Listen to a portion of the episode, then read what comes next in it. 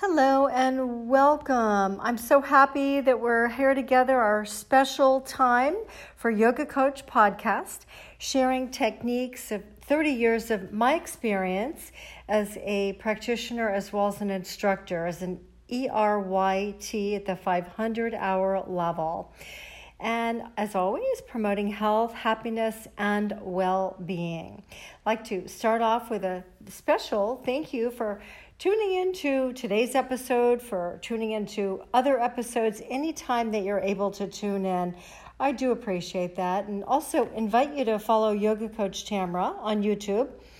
15, 20 minute yoga sessions, maybe start your day with or jump into in the middle of a day, just for, you know, a little bit of maintenance. And please, if you find either of these platforms to be meaningful or helpful, please do subscribe and share with others. So, today I'd like to talk about fear in this episode. I'd like to explore fear, what fear is, what it means, and how it impacts our lives, and the part that it plays in our lives. Whether fear is real, whether it's imagined, sometimes it's imparted conditioning by others, often well intended, sometimes not. Is the basis of fear real? Is it imagined?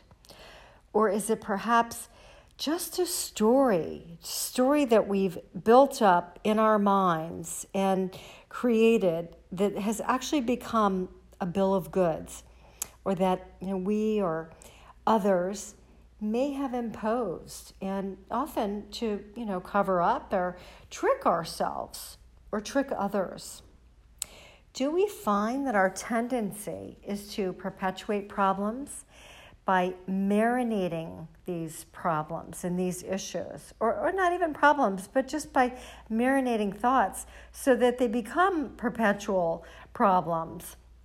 If we find that, you know, that little hamster wheel of the mind is just churning and turning, and the, and the repetition ultimately ends up with creating disturbing thoughts and endless internal chatter.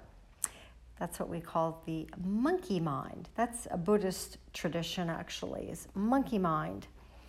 So, with fear, whether it's real, whether it's perceived, it's often our tendency to drive our fears deeper just by burying them into subconscious mind or the psyche. So we operate at very unconscious levels. And when that happens, we're starting to live in a distorted truth. Or might we do the opposite and use fear as fuel to catapult our way through the stronghold emotion?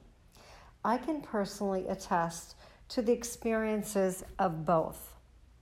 The mind truly can be like a pack of wild horses. And as stated in the early, early texts of the Yoga Sutras, learning to rein in the thoughts is really just um, one way to find equilibrium and to find peace and to find harmony and to balance out our lives. But in the words of Yogananda, he expresses that fear exhausts life energy, energy that is expending of our thought and our emotions, and will ultimately exhaust life energy. It really is, according to him, one of the greatest enemies of dynamic willpower. Yes, fear causes our natural nervous system to lose vitality. We all know that. We, you know, as soon as fear sets in, you just don't feel as vibrant. You lose your vitality, and it helps um, us to, or it doesn't help us, but it stimulates us to operate at lesser capacity. We start to, you know, fumble. We start to get uncomfortable, and sometimes we get nervous, or we experience a little depression, or heightened anxiety, or worse, we're subject to becoming paralyzed by fear. As a yoga practitioner, it's clear that not until we begin to peel the layers and confront, then recognize our patterns and our fears, to confront that beast. Ultimately, ultimately, once we've recognized it, confronted it, acknowledged it, stared at it in the face, then ultimately to surrender spiritually. And that is how the yogis suggest that we rise above and extinguish not only the fear, but the root cause of it. But again, you know, one has to acknowledge the fear first. We have to really look at it. Sometimes we just try to press it down. We suppress it and we say, okay, I'll, you know, just deal with this and move on. But really, it's the opposite that's called for. And wow, is that easier said than done? Who really, when you think about it, wants to start digging up what's deeply buried and seemingly working? While we move out of our comfort zone into the unknown and its root cause. Who wants to move out of their comfort zone? Well, not too many.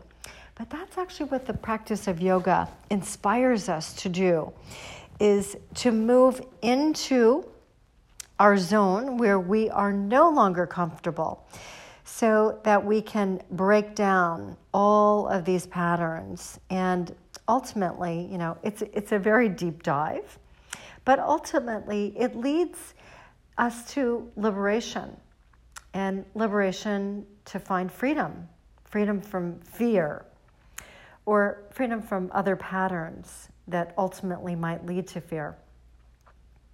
So, the practice of yoga leads us to moksha.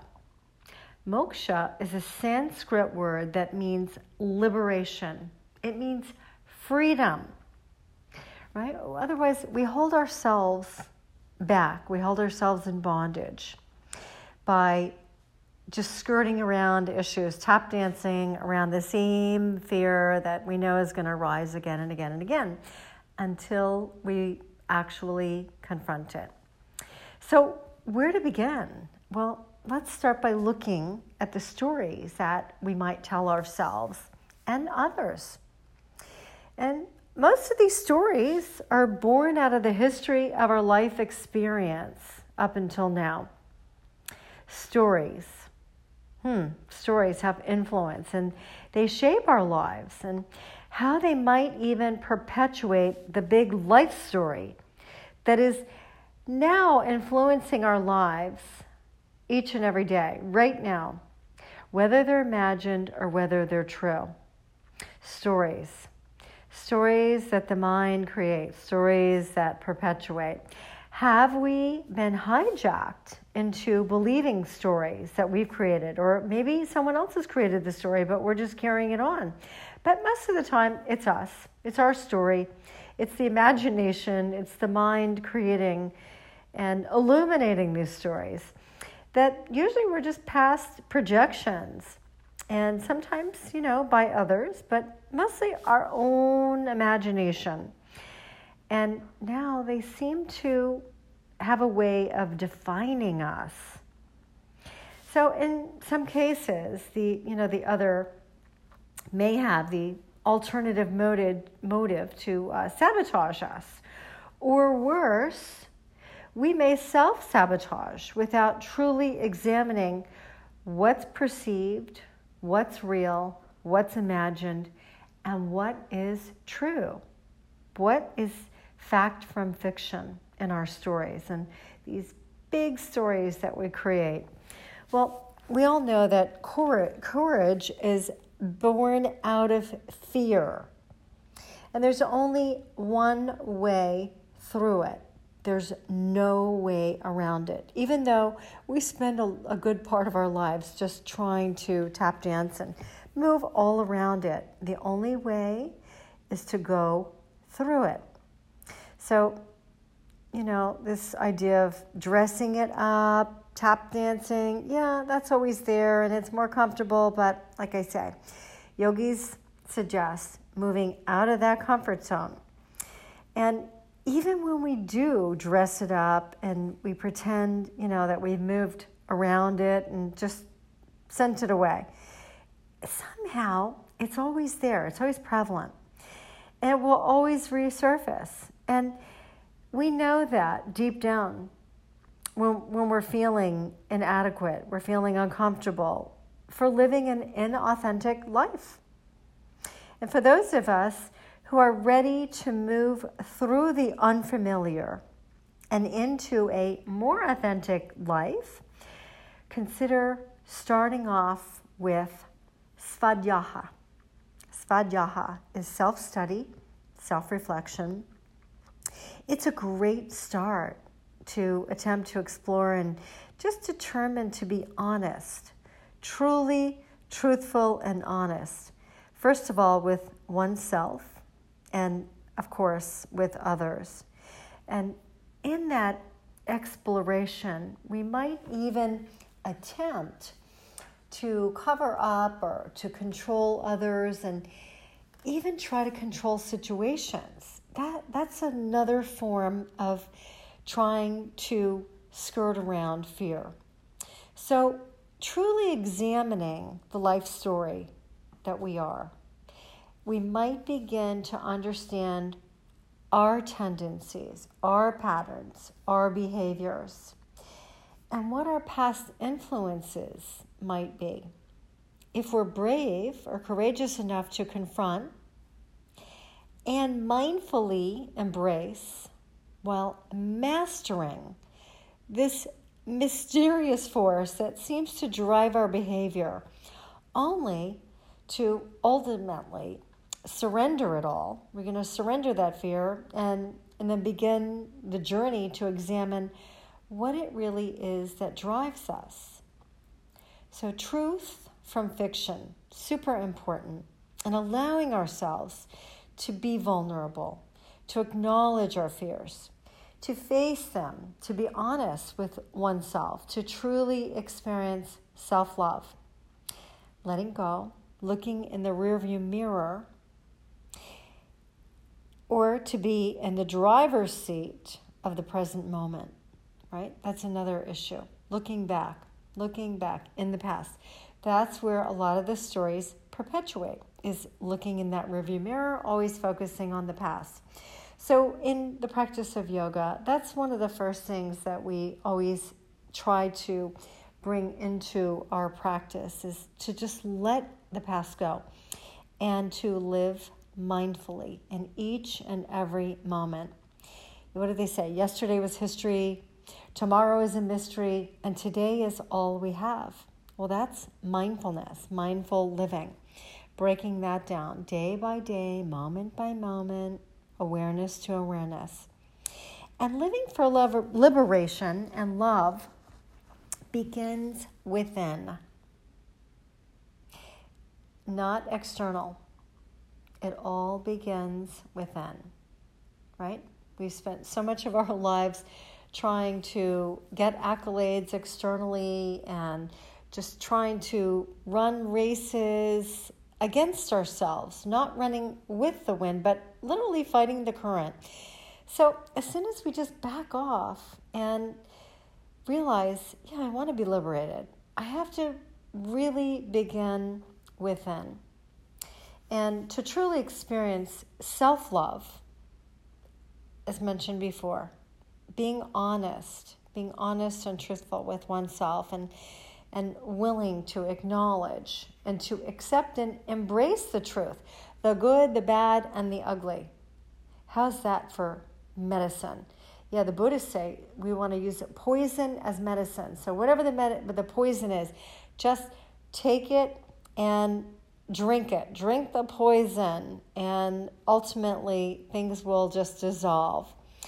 So that's a metaphor, of course. I don't want you to drink poison, but that is um, one of the tricks that I learned many, many, many years ago. Is every time I, I wanted to run away from something that felt uncomfortable, one of my great yoga teachers I remember very clearly would say to me, Use the poison as medicine. Instead of running away from that, just take time to feel it. Allow yourself to experience everything that comes along with that. And sure enough, over time, when we aren't avoiding or running around or skirting and just embracing what is, things dissolve.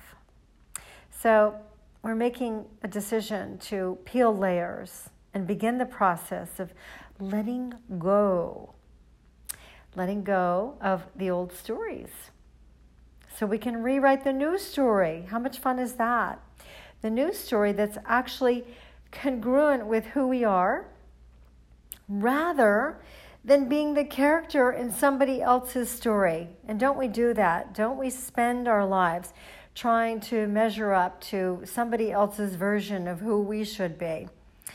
Well, I can tell you, after many years of yoga and after a life experience, I have no interest whatsoever in doing that. I am just as peaceful and as happy and as calm as I can be by embracing who I am and and really just being congruent with my myself and there's nothing more beautiful and more peaceful than acknowledging my mistakes, apologizing as needed, and recognizing I, I'm not perfect and no one is perfect. And, you know, this practice is a practice. It reminds us to continue practicing.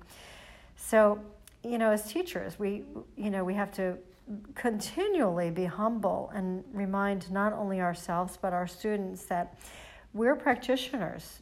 We're just here to inspire, we're here to facilitate. You really are doing the work for yourself.